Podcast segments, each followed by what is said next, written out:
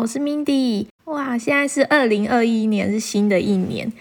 我新的一年新希望是觉得说，哎，可以日更。哎，这怎么可能？好像真的不可能要日更。后来想想，嗯，不然三天更新一次，结果好像也很难，因为最近天气真的很冷哎，所以想耍废，然后不太想做任何事情。这样讲好像还蛮蛮废的哦。嗯，那新的一年，希望大家这是一个新的开始喽。那我们今天的主题要讲什么呢？要来聊聊一个女生到底自助旅行可不可以呢？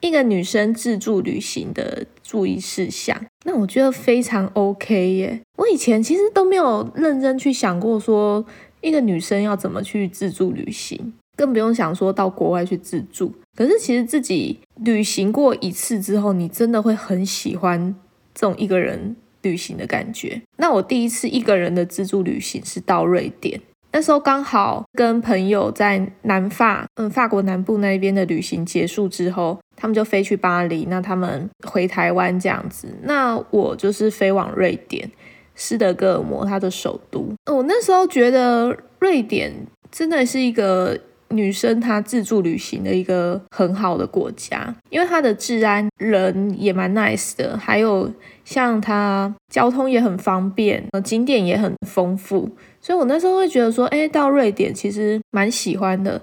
然后瑞典帅哥蛮多的哦，都很高，哎，女生大概都一百七，然后男生大概一百八以上，平均啊，就是在路上看到的。然后就是那种金发、蓝眼睛、绿眼睛都有。那时候我就觉得，哎，还蛮喜欢的。所以一个人去旅行，我会觉得还蛮自在。我除了去瑞典以外，还有去。英国，英国包含像说伦敦啊，还有像牛津，那时候也都自己去。那还有像丹麦，那时候自己一个人去，就会觉得说，哎，其实天气下雨也 OK，你自己就好安排，你的行程就好安排，你也不用去想说你要跟人家讨论说，哎，这个景点你要不要去，或是说先做好什么功课。我那时候去这些地方，其实都很随性。我就先把住宿、交通，像坐飞机呀，或者是说火车票，我先订好。到那边之后，再找一两个大景点，那这样子去乱走，这样就好了。就是这种随性的感觉，真的还蛮不错的。我去完之后，我发现，哎，原来自己胆量可以这么大，自己一个人原来可以去到这么多地方，甚至说像瑞典、丹麦这种，呃，我不会讲当地的语言啦，但是至少英文。可以很粗略的讲一些，你的语言也不是说实力这么坚强的话，其实自己一个人出去也没有什么好害怕的，因为你就会觉得啊，反正去那边就是随性的一个人生活这样，所以还蛮推荐的。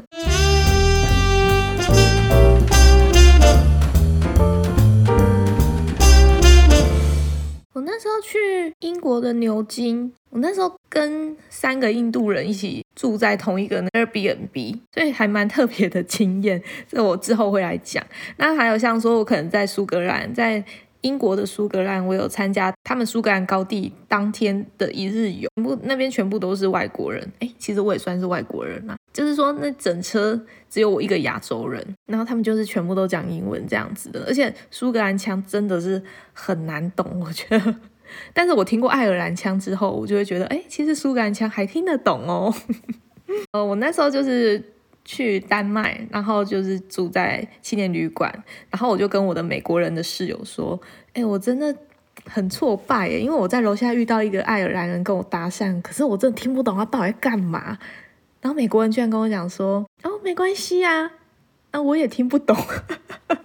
所以你会觉得，其实英英文来讲的话，不见得说像英文母语系国家的话，他也完全可以听得懂，因为那个腔调比较重。像说在丹麦也很神奇，就有遇到神秘的公车婆婆，她超可怕的，她超级像女巫。那我那时候在丹麦搭公车，在哥本哈根，她就上来哦，她那时候公车她就上来，然后就从前面这样一个一个走，然后这样每个人都看了一下，然后因为我那时候坐到最后面去。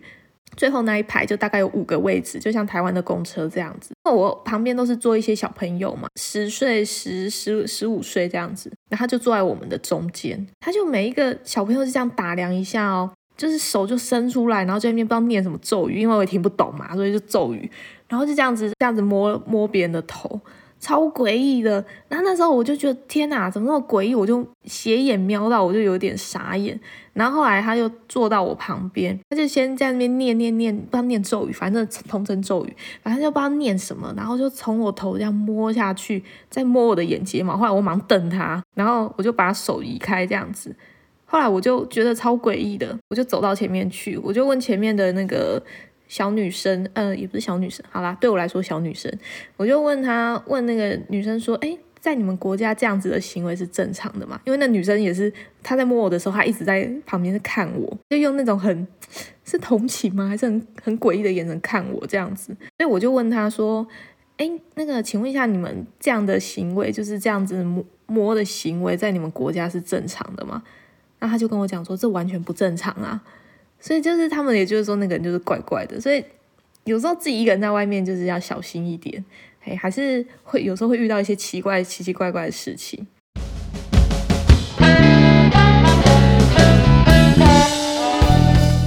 那时候我出去的时候是我已经结婚了，那时候是幸好还没有小孩，因为我觉得如果你有小孩的话，其实要出去的话。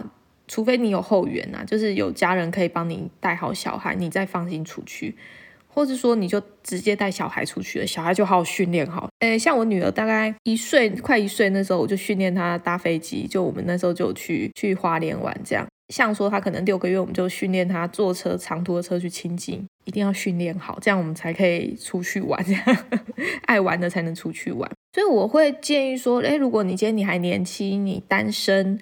就是。可能你还没有结婚的话，其实可以多走多看，因为有时候你会觉得，哎，要出去旅行，你要配合谁，配合谁蛮麻烦的，所以你不如就是自己一个人，你规划好就出去，你会有不一样的感觉。这样，而且我觉得你也不用局限在说你的语言要出国，你不用局限在语言这一部分，还有像说年纪，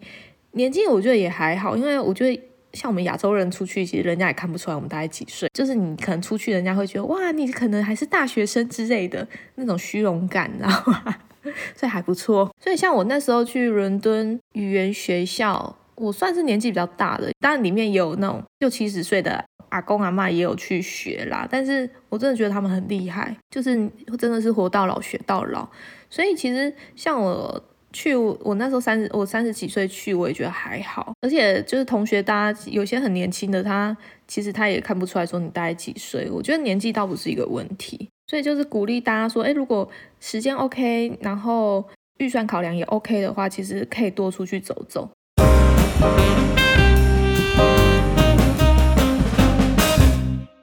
那如果说像一个女生想要自助旅行的话，你要从哪边？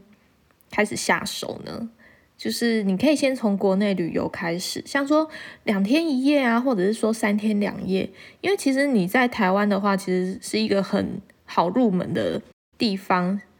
因为你第一个你很熟悉台湾嘛，不管说像说语言啊，或者说人文特色，还是说像你的安全、治安这一些交通，还是说你吃的你也都很习惯。现在不能出国嘛？那你可以尝试看看，说那不然我在国内先自助旅行，大概了解说你怎么去自己去定的这些东西，像说交通这些你怎么去安排之后，或者住宿你怎么安排的话，其实到国外就是一样的模式，一样的套路，还就是一招玩到底就对了啊。当然就是国外可能就是人文特色不太一样的话，稍稍微上网爬文看一下他们的特色。那你如果你要进阶一点的话，就是你可以到邻近的国家，像我觉得日本跟韩国就是自然还不错的国家。不管治安在怎么好的地方啦，你还是都要留意自己的安全，这个都是最重要的。女生我觉得安全真的是最重要。呃，像如果你还要再进阶一点，东南亚国家我只有去过泰国，所以可能它的治安我没有那么熟悉，但是至少日韩像日本我去过大概八次了，韩国去过两次，所以我是觉得他们的治安真的是还蛮适合。一个女生自己去自助，而且日本跟韩国，我们可能在台湾常常接触到他们的文化特色那些，我们会比较比起欧美国家再清楚一点啊，就是接触的比较多。如果之后就是疫情过了的话，呃，要先从比较简单的国家入门，我会觉得日本跟韩国是还蛮不错的，而且网络上资料也非常的多。好，那再来，如果说你要进阶款的话，就是当然就是去欧美国家。如果像我一个人去的话，我我是会推荐说去英国，然后还有像说瑞典、斯德哥尔摩啊，或者是说像丹麦哥本哈根、奥地利，我觉得治安也还不错。那时候我去维也纳，还有去哈修塔特那边，然后匈牙利布达佩斯，我觉得也也是治安还不错。德国那时候我去德国的南部，德国南部像说哦，我好喜欢慕尼黑哦。慕尼黑真的是一个还蛮友善的地方，我觉得啦。我觉得德国南部那边的人真的蛮友善的，越往北部，像我那时候去科隆，就觉得还好，比较冷漠一点。比起来啦，对，啊，德国南部的，我觉得就像像西班牙人或者是像意大利人那种，就是很友善，我觉得啦。那时候我去慕尼黑，那还有去海德堡，我也蛮喜欢的。对，那时候。就是它是一个很浪漫的城市，大文豪歌德在那就是有特别说，他把心意留在海德堡，所以这些国家我是目前去过，我觉得治安还算蛮推荐的。当然还有一些国家我是蛮自己蛮喜欢的，但是我也会觉得说啊，一个女生去那边可能治安上面你要稍微留意，像意大利，意大利我也蛮喜欢，但但是像说罗马或是米兰这种。因为扒手真的蛮多的，威尼斯也是扒手很多，但是真的是很漂亮的城市。那还有像西班牙，我超爱西班牙的巴塞隆纳，我也很喜欢。但是巴塞隆纳也一样，就是自然你要稍微留意，而且你还要留意他们可能下午会睡午觉，所以他们的店可能会关这样子。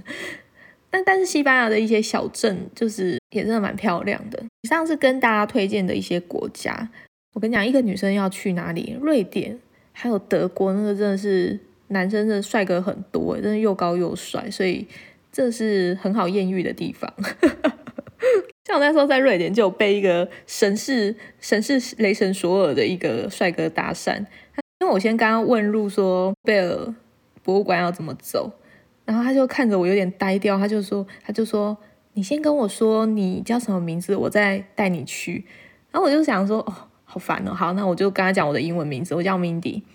然后他就说：“哦，那你几岁啊？”我就想说：“我靠，这么直接！不是有些欧洲国家像英国，你不能问人家几岁？哎，那这么直接问我说我几岁？我想说，哈，我一定要跟他讲吗？”然后他就自己说：“哦，他二十八岁，所以他觉得他比我我比他年轻。”我就天哪，这个至少我那时候三三十三十二三十三岁。我那时候想说，哇，天啊，这么小哈，那我直接跟你讲，我那时候三十二岁，然后就吓到，他说啊，怎么可能？怎么保养这么好？什么什么的，我就觉得天啊，怎么这么油嘴滑舌？但是你其实心里还是会有一丝感觉到虚荣感，就会觉得哇，还蛮开心的。然后我就想，他应该知道我年纪之后，应该不会继续纠缠我了。就他一直问我说，你那你的中文名字叫什么？你跟我讲，我再带你去那个诺贝尔博物馆。我说没关系，那我自己用 Google Map 找就好了。当下我也是会想说，赶快去到景点，不然景点会关，没有那种浪漫感。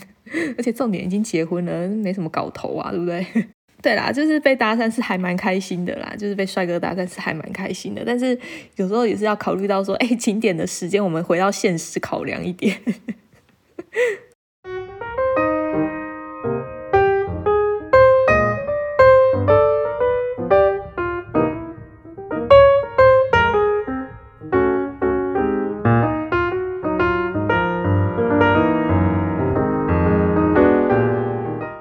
个女生出出国的话，或者是说出去玩的话，住宿的考量也是蛮重要的。所以我那时候出去，我会先选择说你一个安全区域的饭店。像有一些国家，或者说有些地方，它可能大城市，还是说它有分区，那它哪些区是比较相对安全的地方？像可能巴黎，虽然说是一个很危险、治安真的是不是很好的地方，哦，真的在巴黎我会怕。我那时候去巴黎就觉得，虽然我已经去过第二次了，但是还是会觉得晚上好像你的包包真的是要夹紧哎，是在腋下夹紧也 OK，就是那种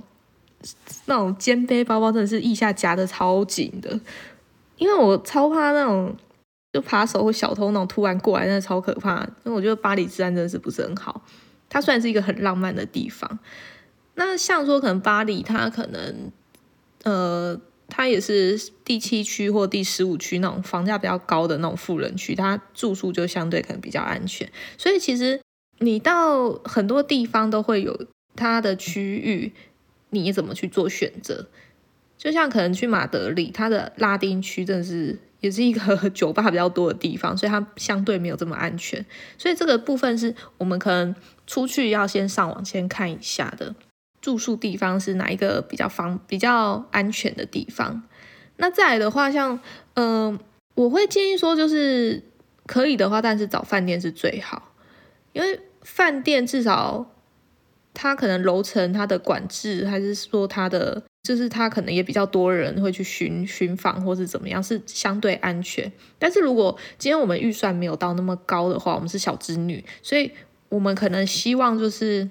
找个青年旅馆啊，那种 Airbnb，就是只是一个住宿的一个概念，我们只要干净舒适，因为我们不用住到很豪华的饭店，因为我们不是要在饭店开趴嘛，我们也不是要享受饭店的一个。想法的话，那我们可以选择住像青青年旅馆，或是那种大家一起住的那种 Airbnb 这一种房型。但是这种房型相对的，因为大家预算不是那么高的情况之下，人多就会比较杂。那比较杂的话，我们要怎么去做选择呢？像说我可能上网，我会像去找一些订房网站比较大的，像 Booking 啊，或是 Hotels.com 啊这一些。你可以去找那种四到六个人的女生住宿，那不要找那种混宿。为什么这么说呢？因为有些朋友他们就是有去住过混宿，就是混宿的概念就是男生女生一起住，哎，这超可怕的哎！有的那个床给你二十几个床，或者是说十几个床那种，然后男女生一起住。因为他我有听过朋友说，他就是他朋友去住宿，我忘记哪一个国家了。我晚上睡到一半，男生爬上他的床，哎，他吓死了，哎，他真的很危险哎，所以真的要留意一下。所以你可以找那种专门女生的住宿，然后人不要太多，大概我都会找那种四到六个人的住宿吧。那你相对的，如果你今天他的床数是越多的话，他的一间房间，他可能比如说十几张床的，二十几张床那种，他当然一定是比较便宜，因为你只是要床位。但是如果你找这种四到六人的女生住宿，你相对安全一点，可能贵一点点，但是至少至少你会觉得你比较安全。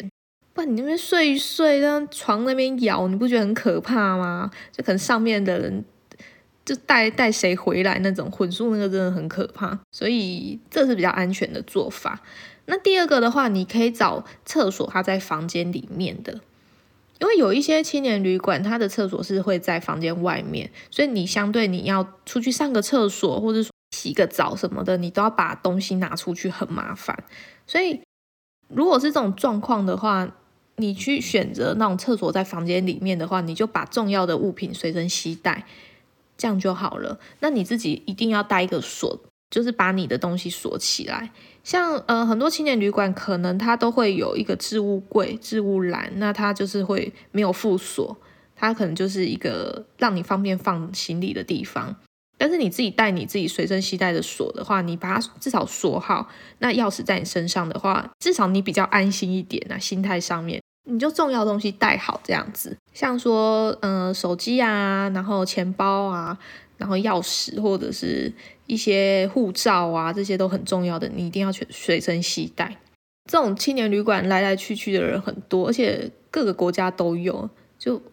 防防不胜防啦。我觉得。那再来第三个，我会去留意，就是你要去爬文看评价，还有看它的地理环境干净的程度，还有它的舒适度。哎，这真的很重要哎。你知道我曾经就是去住过一间维也纳的住宿。然后他他只拍房间里面，房间看起来都很 OK，就是那种公寓这样子，你就觉得哎也不错啊。那殊不知我到了维也纳当地的时候，到了这间公寓，它外面超像工地耶，它外面就很像那种还没有，就是还房子还在盖的那种工地，就地上就脏脏的。然后他还要走走到那种很里面的地方才可以上楼，然后那整个公寓看起来超级旧，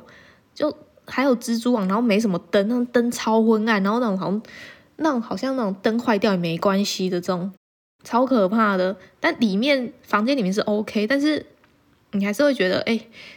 那个感觉不是很好，所以你可以先用那个 Google Map，你先。先看一下它的环境，它外面的环境、四周的环境是怎么样的区域？因为它有可能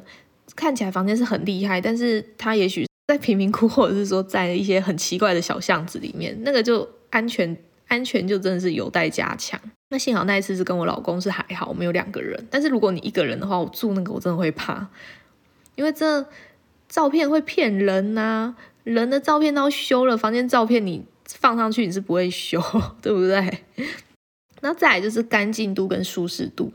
我觉得住那住过青年旅馆、住过民宿，还有住过一些公寓酒店，还有像饭店这些，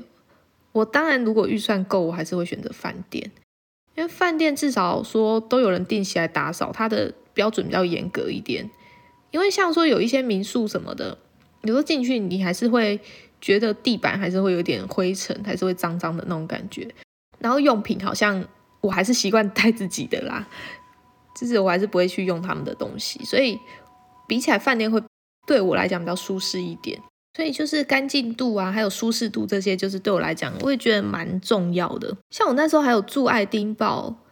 那边，也是大概离王子街那边的，就市区王子街那边的交通大概要十五到二十分钟的公车。我住那边的时候，他是给我安排地下室。说实在，我也没有很喜欢地下室的房间，因为地下室相对的就是。比较，我觉得啦，比较潮湿一点，因为它那边还有下雨，就你可能也要先了解一下你周围的环境。那当然可能被安排到的那时候是没有房间，也没办法安排到上面，所以安排地下室。就反正我就当说啊，算了啦，至少环境看起来 OK。那就是反正我只是回来住了，反正我很多时间都是在外面鬼混这样。然后在第四点的话，就是有些青年旅馆它是没有附床单的。有些人都会习惯自己带他干净的床单，那还有就是像说毛巾啊、拖鞋，还是一些盥洗用具。那我当然觉得盥洗用具那个是我一直旅行以来我都会随身携带的，因为像很多饭店或是民宿，还是说这些住宿，他们都会讲求环保，所以你还是自己带，也比较干净卫生。然后再来就是还有一个很重要要带的就是锁，锁头你一定要带着。就算行李它可能没有重要东西，但是我自己习惯还是会锁起来啦，因为怕人家去翻呐或者什么，总是有可能会遇到一些奇奇怪怪的人都有。你在订房的时候也可以跟饭店再确认一下，问清楚说，哎，他们有没有付这些东西，不然你就是要自己带。然后再来第五个，我觉得要留意的点就是室友来自世界各地，所以他的生活习惯或者是说他的文化都可能不太一样。所以如果你怕吵的话，你可以戴耳塞。或者说眼罩那些都戴好，至少备着。因为像我那时候去丹麦，我有阿根廷室友，他就很早睡，因为可能他们隔天要赶五点多的飞机，所以他们就很早睡。他们大概八九点就关灯，就他也没问你，他就直接给你关灯。就我可能划手机划到一半，哎呦，他怎么熄灯了？这就是这样。然后还有像说，有些人的卫生习惯，你也是卫生习惯也不一样。有些人可能上完厕所他也不会冲 冲厕所，我有遇过，对，当然不是大号啦，但是就是你还是会觉得，哎呦，好不舒服哦。就是如果你说你可以忍受这些的话，住青年旅馆是 OK 的。如果像说第六个你要去留意的，就是像说消费高的国家，你可以找付早餐的青青年旅馆。有些青年旅馆它是有付，或者说它可能楼下就有餐厅、酒吧，你可以去。你可以去简单吃一下，这样子就是你可以省钱呐。丹麦啊，那些消费真的很高的地方，哎，它真的一个开放式三明治，我在我那时候去它的市子市场买它的开放式三明治嘛，它就是一个三明治，但是它就是呃，它的开放式三丹麦的开放式三明治是这样，就是三明治通常我们是不是有面包啊那些去把它。像汉堡的概念，就把它盖起来这样的概念，但是丹麦的它没有上面那个头盖骨就对了，然后这样子就是就是这样一小块，这样四百多块台币，就它的消费很高，所以有时候你吃东西你就觉得算了，我就吃几餐好的，那吃它的特色餐，那其他的就随意这样。所以那时候我就会想要找那种比较平价的住宿以外，就是还有像说，哎，如果他有附早餐单是最好啊。但但是有些青年旅馆大部大部分的是不会付了，但有时候可能他有一些活动也也有可能这样，运气运气找找看。订房网啊，哎，有个大家真的要很留意的点，因为我有遇过蛮多，就是订房网，呃，很大间的也一样，就是他可能会无故取消你的住宿，所以你一定要很留意，就是说，今天你订完房之后，你马上去写个信，然后去跟饭店或是你的住宿的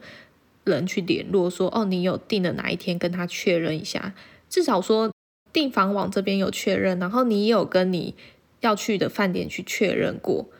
这样子我觉得至少比较安全，比较不会无故被取消。因为那个真的是很莫名，有些人是哎订完了，他也觉得啊 OK，那我至少事情都做完了，就没想到当天去到当地了，然后要住宿的时候才跟你讲说，哎，你的住宿被取消啦。哎，那怎么办呢？临时要去哪里找啦？而且临时找都超贵的，好不好？所以我是觉得，至少你事前先做这个动作的话，你心里也会比较踏实，比较安心。这样，那以上就是住宿的部分，跟大家做一个分享喽。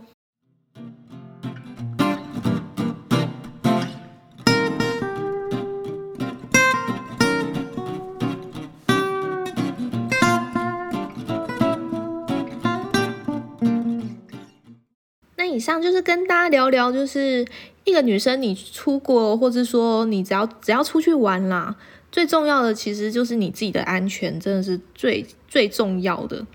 不要觉得说有呼吸就好了啦，就是我觉得女生还是要让自己在一个很安全，然后很很舒服的一个环境，这样。不要说你出去玩，然后你也觉得很害怕，很多事情都不知道，然后提心吊胆的，这样子也是会玩的不尽兴呐。所以安全呢是最重要的一个考量。那以上就跟大家分享这一些，希望今天大家会喜欢今天的节目内容喽。那如果说您对我的节目啊，或者说哎，如果你对我刚刚讲的部分有哎有什么样的建议的话，也欢迎就是可以留言给我。我是希望日更呐，但是可能日更我也只能讲一点点东西，就每天可能讲个五分钟这样子啊，不知道